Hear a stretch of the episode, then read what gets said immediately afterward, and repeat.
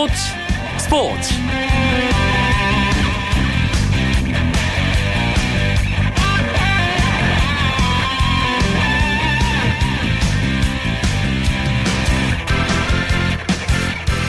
안녕하십니까. 목요일 밤 스포츠 스포츠. 아나운서 이광용입니다.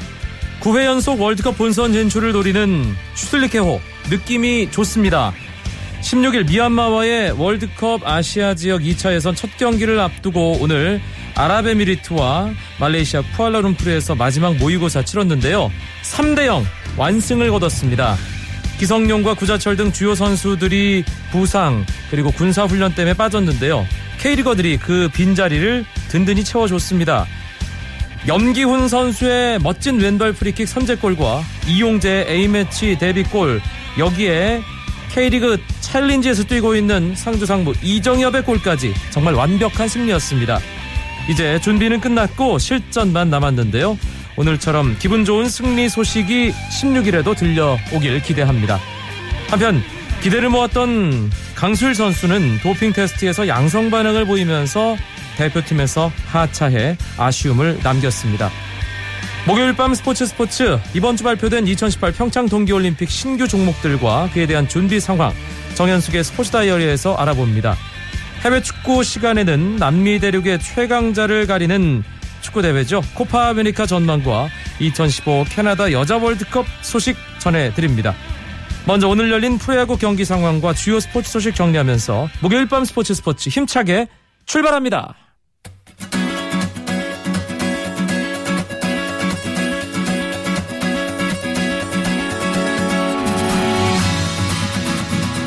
프로야구 주중 3연전 마지막 경기 NC와 SK의 문학 경기는 인천에 갑작스럽게 내린 비 때문에 취소됐습니다. 4경기가 정상적으로 열렸는데요.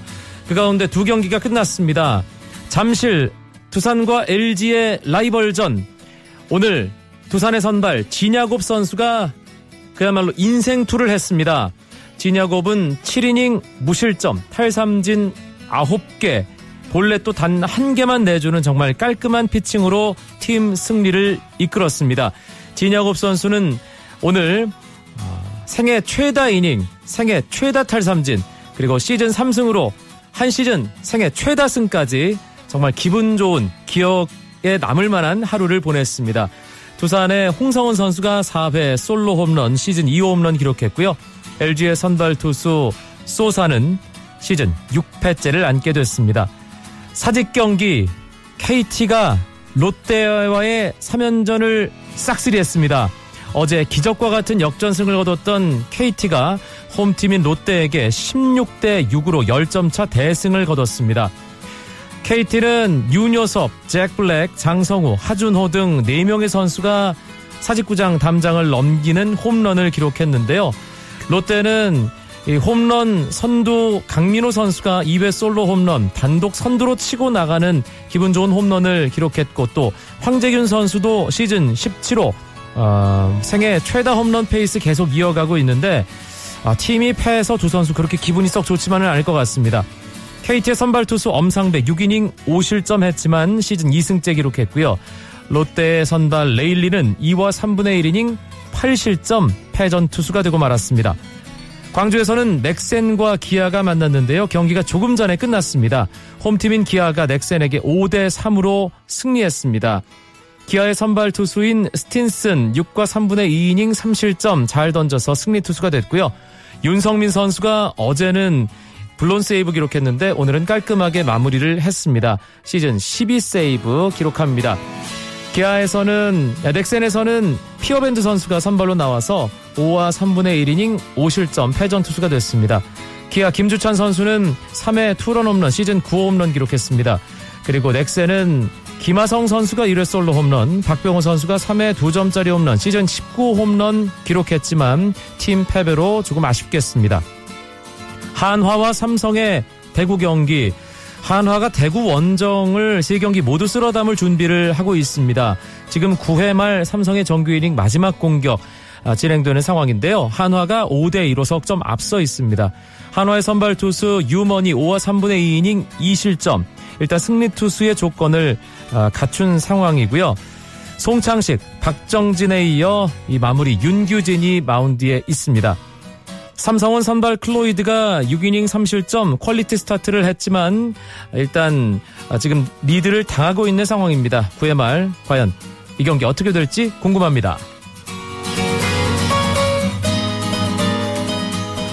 미국과 일본 해외에서 뛰고 있는 선수들 경기도 정리해 드립니다. 강정호 선수가 모처럼 멀티히트를 기록하며 팀 승리에 기여했습니다. 강정호는 밀워키와의 홈 경기에 5번 타자 3루수로 선발 출장해 4타수 3안타를 기록했습니다. 타율도 2할 6푼 6리에서 2할 8푼으로 올랐습니다. 텍사스의 추진수 선수도 오클랜드와의 원정 경기에 2번 타자 우익수로 선발 출전해 4타수 1안타 1득점을 기록했습니다. 일본 프로야구에서는 오승환의 한신 타이거즈와 이대호의 소프트뱅크 호크스의 맞대결이 벌어졌는데요. 오승환 선수와 이대호 선수가 만났습니다. 3대 3으로 동점 상황인 9회 말 한신의 오승환 선수가 마운드에 올라왔고요. 첫 상대가 바로 소프트뱅크의 5번 타자 이대호 선수였습니다. 이번 시즌 두 선수의 첫 만남이자 지난해 맞대결에 이어 일본에서 두 번째 만남이었는데요. 오승환 선수가 이대호 선수를 삼진으로 잡아냈습니다. 하지만 이대호 선수 오늘 경기 안타 기록하면서 10경기 연속 안타 행진은 이어갔습니다. 승부 조작 의혹을 받고 있는 프로농구 전창진 인삼공사 감독이 소환 조사가 늦어지는 것에 항의해 경찰서를 방문했습니다. 경찰은 아직 구단 선수들 조사가 이루어지지 않아 전 감독을 부르지 못했다고 해명했는데요. 경찰은 다음 주 초 선수들부터 조사하고 경기 분석 등이 끝나면 이번 달 안에 전창진 감독을 부를 계획이라고 밝혔습니다.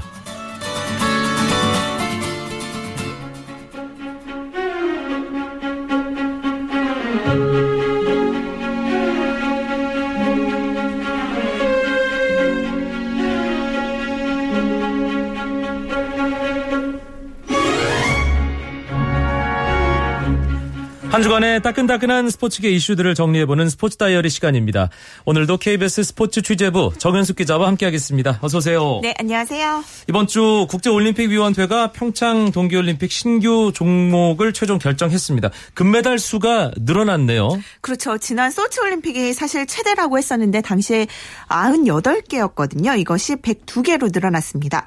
스피드스케이팅의 매스 스타트를 비롯해서 스노보드 빅 에어 남녀 종목 그리고 알파인 스키 팀 이벤트 이벤트, 컬링 혼성 경기 등 4개 종목, 6개 세부 종목이 신설이 됐고요. 반면에 스노보드 남녀 평행 회전은 제외됐습니다. 이 결정이 IOC 집행위원회에서 이뤄졌는데 사실 지난 4월에 신규 종목이 조금 결정되기로 돼 있었거든요. 그렇지만 당시에 집행위원회가 취소가 되면서 이번에 로잔에서 열린 집행위원회에서 새롭게 결정이 됐었고 예전에 그 우리나라의 어, 태권도가 올림픽에서 제외되느냐, 뭐 진입하느냐를 놓고 한참 말이 많았었잖아요. 그랬었죠. 또 레슬링이 제외됐다가 총회에서 극적으로 합류되기도 했고 이렇듯 IOC 집행위원회의 결정력이 상당하다는 것을 청취자 여러분들도 아실 수가 있겠고 어쨌든 동계올림픽에서 금메달 개수가 100개를 넘기는 건 평창 동계올림픽이 최초기 때문에 역사에 조금은 기록으로 남게 됐습니다. 특히 우리 입장에서는 스피드 스케이팅 매스 스타트에 주목할 수밖에 없습니다. 우리에게 상당히 유리한 종목이죠. 그렇죠. 최근 이 빙상 종목이 국제대회에서 조금 부진하면서 평창올림픽에서 과연 우리가 목표로 한 금메달 개수를 채울 수 있을까 이런 걱정이 많았었는데 일단 매스 스타트가 정식 종목으로 포함되면서 한숨 돌렸습니다. 어, 일단 매스 스타트를 조금 설명을 드리면 쇼트트랙과 스피드 스케이팅이 좀 결합된 경기다 이렇게 말씀을 드릴 수 있겠는데 일반적으로 다 아시겠지만 스피드 스케이팅은 두 명이 전통적으로 경기를 치러서 기록으로 어, 성적을 순위를 매기는 그런 대회인데 네. 매스 스타트는 20여 명의 선수가 레인 구분 없이 동시에 출발한다는 점이 조금은 다르고요. 또 현재 월드컵 기준으로는 16바퀴 그러니까 6,400m를 달리게 되는데 이 레이스의 4분의 1 지점마다 순위에 따라서 중간 포인트를 주고 또 마지막 바퀴에 들어오는 순위에 따라서 또 포인트가 달라집니다.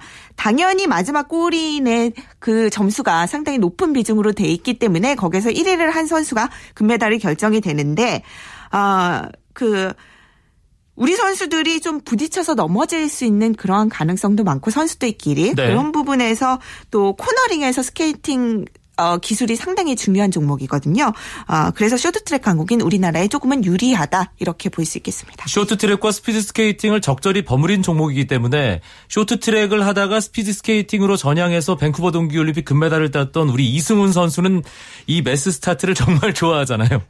네, 그렇죠. 지난 시즌 월드컵 시리즈에서 초대 우승자 자리에 이승훈 선수가 올랐었거든요. 네. 그래서 어, 상당히 우리에게 긍정적인 신호로 볼 수 있지만 또 한편으로는 종목별 세계 선수권에서는 24명 가운데 12위로 조금은 아하. 부진했어요. 왜냐하면 다른 나라 선수들이 모두 다 이승훈 선수를 경, 견제를 하거든요. 한 선수만 집중적으로. 그렇죠. 네덜란드 선수들도 그렇고 무슨 다른 유럽의 뭐 어, 선수들도 그렇고 캐나다 선수들도 그렇고 이승훈 선수에게 집중 견제가 쏟아지기 때문에 이런 부분을 조금 극복을 해야 되고 아직은 이 매스 스타트가 그동안은 정식 종목으로 채택이 되지 않았기 때문에 네덜란드의 좀 강한 선수들이 이 종목으로 편입되지 않았다 이런 분석도 있습니다. 음흠. 더욱이 이 매스 스타트 규정이 정확하게 어떤 식으로 올림픽에서 치러지게 될지도 최종 결정은 나지 않았거든요. 네. 내년 그 국제 빙상연맹 총회를 통해서 바퀴 수라든지 그리고 구체적인 점수, 뭐 바퀴 수에 대한 점수 말씀드리는 거고 이런 부분이 어, 최종적으로 결정이 되기 때문에 우리가 조금 정보전을 펼쳐서 이런 부분들 이 어떻게 결정이 될지 하루빨리 알아내는 것이 중요하고 또 마지막 바퀴에서 작전을 어떻게 세울 것이냐 쇼트트랙처럼 그 상대의 허를 찌르는 작전들을 구사하는 것이 상당히 필요해졌습니다. 매스 스타트 외에도 이 신규 종목들이 꽤 있습니다. 좀 생소한 종목들도 있고요. 하나하나 정현숙 기자가 설명을 해 주시죠. 일단 가장 기본적으로 왜 IOC에서 신규 종- 종목을 채택을 하고 기존에 있던 종목들을 좀 어, 뺐느냐 이런 의문점을 가지고 계시는 분들이 많을 것 같아요. 그 이유는 TV 중계권이라든지 시청자들을 위해서 조금 더 박진감 넘치고 재미있는 종목들을 포함하시면 아, 포함했다 이렇게 보시면 이해가 편하실 것 같고 실제로 이번에 제외된 스노보드 평행회전은 월드컵에서도 스폰서를 구하기 힘들 정도로 조금 좀 그 재미 부분에서 많은 인기를 얻지 못했다 이렇게 어, 분석이 되거든요. 예. 그 자리를 바로 스노보드 비- 빅 에어라는 종목이 차지했는데 이 빅 에어는 설원 위의 서- 서커스로 불릴 정도로 재밌는 종목입니다. 묘기죠, 묘기 네, 정말. 그렇죠. 예. 선수들이 이 길이 100m의 점프대에서 도약을 해서 공중 뭐 회전이나 착지 등의 기술을 선보이는 종목인데 공중에서 네 바퀴를 도는 화려한 기술들까지 쏟아지기 때문에 유럽에서는 최고의 인기 종목이라고 하고요. 또 알파인 스키 팀 이벤트는 세계 랭킹 1위부터 16위의 국가가 남녀 2명씩 선수로 혼성을 꾸려서 토너먼트로 경기를 진행하거든요. 네. 토너먼트니까 아무래도 또 경기 보는 어, 재미가 있겠네요. 그렇죠. 그런 부분이 있고 또 컬링 혼성 경기는 어, 남녀가 두 명의 짝을 이뤄서 진행이 되는데 일반 컬링 경기보다 경기 시간이 짧다고 합니다. 10엔드가 아니라 8엔드로 진행되거든요. 이런 부분에서 어, IOC의 표심을 잡지 않았나 이렇게 분석이 되고 있습니다. 그러니까 좀 더 재밌게 그렇죠. 리고 좀 더 압축하는 뭔가 네네. 좀 그런 느낌이 있네요. 쫄깃쫄깃하게 스포츠를 볼 수 있는 예. 그러한 종목들이죠. 그런데 이렇게 종목이 늘어나면 평창 동계올림픽 우리 준비해야 될 것도 더 많아지는 거 아닌가요? 그렇죠. 일단은 좀 두 가지로 나눠볼 수 있겠는데요. 일단 경기력적인 측면에서 보면 기본적으로 신규 종목들에 대한 발빠른 대처가 어, 필요하다고 보입니다. 현재 우리나라에는 비기어 국가대표도 없는 상태라고 하고요. 네. 또 컬링의 경우도 빙질 적응이 중요하기 때문에 어떻게 보면 우리에게도 가능성이 좀 있는 종목이라고 볼 수 있거든요. 그렇죠. 이런 혼성 국가대표들을 빨리 선발을 해서 경기력을 키워주는 것도 중요하고 반면에 개최국으로서 준비해야 될 것들은 확실히 많아졌습니다.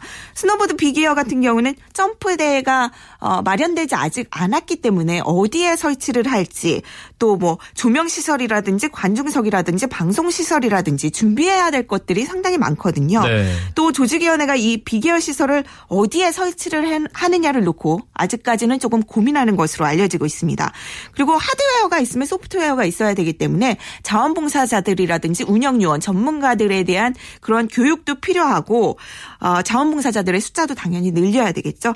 경기장 건설이 지금 뭐 평창 올림픽이 순조롭게 진행되지 않는다는 소식이 자꾸 들려오기 때문에 이런 부분에 대해서 철저한 준비가 필요할 것 같습니다. 알겠습니다. 아, 일단 하기로 했으니까 준비 철저하게 하고 그리고 효율적으로 좀 그렇죠. 했으면 하는 게 간절한 바람입니다. 네. 스포츠 다이어리 KBS 스포츠 취재부 정현숙 기자와 함께했습니다. 고맙습니다. 감사합니다.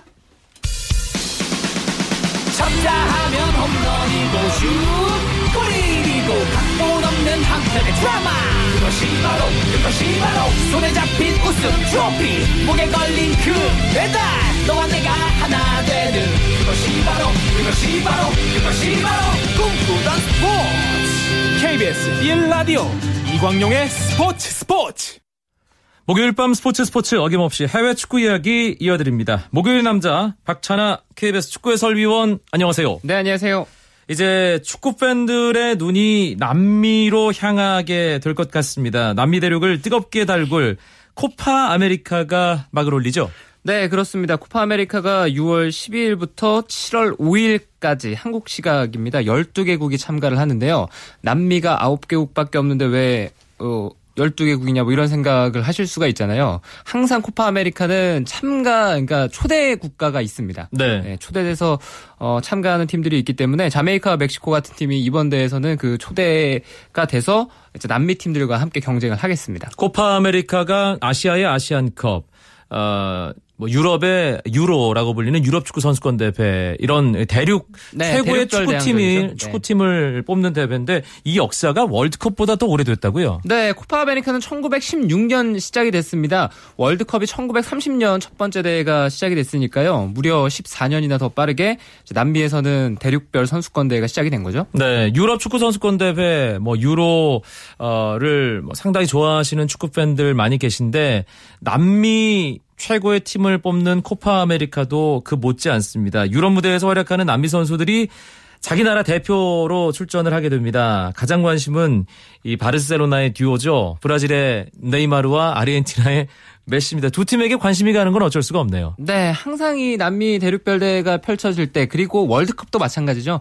아르헨티나와 브라질이 어떤 성적을 거두느냐 이것도 아주 흥미로운데 재밌는 것은 코파 이탈리아 최다 우승 국가는 이 두 나라가 아니거든요. 네, 지난 대회 디펜딩 챔피언인 우루과이가 15번으로 가장 많은 우승을 차지했습니다. 네. 네, 바르셀로나에 루이스 수아레즈가 있잖아요. 그래서 수아레즈까지 생각을 해보자면 아, 이 세 명의 선수가 아 또 시즌 끝나면 이제 적으로 싸우는 거 아닌가라고 생각을 하실 수가 있는데 수아레즈 는 월드컵 때 키엘리니 선수를 깨물면서 당한 징계 때문에 이번 대회는 빠졌습니다. A매치 9경기 출전 네. 정지죠. 그것이 이제 공식 경기가 아, 징계이기 때문에 이번 대회는 참가할 수가 없고요. 그러면서 자연스럽게 우루과이는 우승 후보권에서 좀 멀어졌어요. 지금 전력도 좀 내려와 있는 상황이고요. 자연스럽게 아르헨티나와 브라질이 현재 우승을 다툴 것으로 예상을 하고 있는데 뭐 항상 예측을 빗나가는 결과들이 이 어, 이 대회들에서는 많이 나오지 않습니까? 코파 아메리카는 더더욱 그렇죠. 네, 어찌 예. 될지는 뚜껑을 열어봐야 되겠죠. 근데 아르헨티나 선수들 면면을 보면 역대 최강인 것 같아요. 네, 아르헨티나는 역대 최강인 건 맞는데 과연 이름값 있는 선수들이 그 이름값에 걸맞는 활약을 해줄 것이냐 이건 또 다른 얘기인 것 같습니다. 실제로 지난 월드컵에서도 리오넬 메시 선수 그리고 하비에르 마스체라노 이 두 선수 제외하고는 나머지 선수들은 뭐 정말 이렇게 말해도 될지는 모르겠습니다만 끔찍했거든요. 네. 그러니까 이런 이름값 있는 선수들이 이번 대회에서는 어, 좀제 몫을 해줘야 지만 아르헨티나가 원하는 결과를 얻을 수가 있을 텐데 테베스 아구에로 이과인 뭐 이름만 하면은 뭐 이름만 들었을 때는 아이 선수가 정말 어, 왜 못하지 아르헨티나가 왜 우승을 못하지라는 생각 할 수가 있거든요. 득점왕 후보만 한 서너 명 돼요. 네, 근데 이 선수들이 좀 잘해야 되고요. 타타 마르티노 감독은 이런 공격수들보다는 오히려 파리 생제르맹에서 뛰고 있는 파스토레 같은 선수를 좀 더 신뢰하는 분위기가 지금 형성되어 있습니다. 네, 메시가 대표팀에서 뭔가 결과물을 만드는 것이 클럽만 못하다는 얘기, 뭐 축구 팬이라면 다들 아실 텐데 이번 대회 좀 다를까요? 어떻게 보세요? 그러니까 앞서서 말씀드렸던 것과 이제 일맥상통한 부분입니다. 리오넬 메시 선수가 바르셀로나의 리오넬 메시와 아르헨티나의 리오넬 메시는 같은 선수예요. 근데 결과물만 놓고 보자면은 차이가 조금 있거든요. 그것은 역시 리오넬 메시를 도와주는 선수들의 기량, 아, 그리고 또 그 대회에서의 경기력 이런 것이 결부가 돼야 될 것 같습니다. 항상 메시 선수를 보좌해주는 선수들의 역할이 지금까지 국제대회에서 최근 국제대회에서 아르헨티나는 많이 부족했거든요. 네. 그러니까 이번 대회에서도 리오넬 메시 선수는 이번 시즌에 워낙 좋은 활약을 했기 때문에 아마 코파 아메리카까지도 컨디션이 유지가 될 거예요. 어쩌면 월드컵보다도 훨씬 더 좋은 활약을 몸 상태로만 봤을 때는 보여줄 확률이 높습니다. 하지만 역시 축구는 혼자 하는 경기가 아니고요. 상대방들이 리오넬 메시에 대한 견제는 뭐 이중 삼중으로 이제 벽을 쌓을 거기 때문에 나머지 선수들이 도움을 줘야지만 리오넬 메시와 더불어서 아르헨티나가 또 강한 전력을 발휘할 수 있을 겁니다. 네이마르의 브라질은 어떨까요? 네, 브라질은 최근에 A매치에서 연승 기록을 꽤 달리고 있는데 지금은 둥가 감독이 월드컵 이후에 둥가 감독 체제로 전환이 됐거든요. 그러니까 이 팀은 과거처럼 화려한 공격을 하기보다는 둥가 감독은 지난 이제 월드컵 무대에서도 보여줬다시피 신뢰 그러니까 안정감 있는 축구를 많이 보여주고 있습니다. 안정과 균형 그러니까 수비에 오히려 더 집중을 하고 있습니다. 최근에는 공격보다는 4둘둘둘 혹은 4사에 가까운 모습이죠. 이렇게 하면서 중앙에 수비 블록을 좀 강하게 세우고 있는데요. 공격력이 좀 약하다는 평이 있고요. 미드필더들이 특히 경험이 많지 않아요. 그래서 이것이 또 변수가 될 수 있습니다. 브라질과 아르헨티나를 위협할 팀 어떤 팀이 있을까요? 네, 아무래도 콜롬비아와 칠레가 그 다음으로 꼽히는데 콜롬비아와 칠레도 지난 월드컵보다는 지금 전체적인 팀 컨디션이 약간 내려와 있는 상황이거든요. 네. 그래서 이번 대회는 아르헨티나가 브라질 두 팀이 역시 돋보이는 것은 사실이고 그 아래 팀들 간의 경쟁은 어느 때보다도 좀 더 치열할 것 같습니다. 그리고 우리 대한민국 여자 축구 대표팀이 12년 만에 출전한 월드컵 축구 대회가 캐나다에서 열리고 있습니다. 조별리그 1차전 끝났는데 아, 브라질이 역시 강하긴 강하더군요. 네, 브라질이 우리보다는 뭐 두 수 이상 강한 팀이고요. 그러니까 경기 결과 끝났을 때 뭐 일부 팬들의 시각이 좀 실망하는 그런 어, 어, 여론이 있었는데 전혀 실망할 필요가 없습니다. 네, 그 정도로 브라질과 우리는 격차가 좀 많은 벌어져 있고요. 우리 선수들이 이제 실수로 인해서 경기를 내줬는데 이제 두 번째 경기, 세 번째 경기 우리에게 더 중요하거든요. 지난 아, 경기를 통해서 교훈을 잘 얻었으면 합니다. 이제 어, 일요일 아침에 네. 우리 시간으로 코스타리카와 조별리그 2차전 또 다음 주 목요일 오전 8시에 스페인과 조별리그 마지막 경기 갖게 됩니다. 어떻게 전망하세요? 네, 코스타리카의 경기는 우리가 무조건 이겨야 됩니다. 이 경기에서 승리하지 못한다면 원하는 목 표를 얻지 못할 확률이 굉장히 크거든요. 그래서 우리에게 당초 조별리그 3경기 가운데 가장 비중이 높은, 가장 초점이 맞춰져 있는 경기가 바로 코스타리카의 경기입니다. 이 경기를 통해서 우리가 16강 진출의 어떤 이제 분수령이 될 수 있는 경기고요. 전력만 놓고 봤을 때는 우리가 정상적인 경기를 한다면 코스타리카는 반드시 이길 수 있을 겁니다. 네, 알겠습니다. 일단 아, 일요일에 코스타리카 잡고 다음 주 목요일 이 시간에 우리가 여자 축구 대표팀이 사상 처음으로 월드컵 16강에 갔습니다라는 이야기를 이 박찬하 위원과 함께하는 해외 축구 이야기 시간에 나눌 수 있었으면 합니다. 목요일에 해외 축구 이야기 여기서 줄이겠습니다. 박찬하 해설위원 수고했습니다. 감사합니다.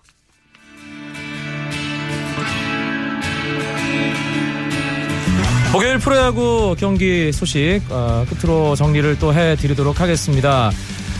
KT가 롯데와의 경기에서 또 이겼습니다. 그리고 한화가 대구에서 삼성과의 3연전 싹쓸이 했습니다. 아, 넥센과 기아의 경기 기아가 승리했고요. 두산은 잠실에서 진야곱의 호투로 LG를 잡았습니다. 내일은 국내 축구 이야기 들고 9시 35분에 찾아뵙겠습니다. 아나운서 이광용이었습니다. 고맙습니다. 스포츠 스포츠.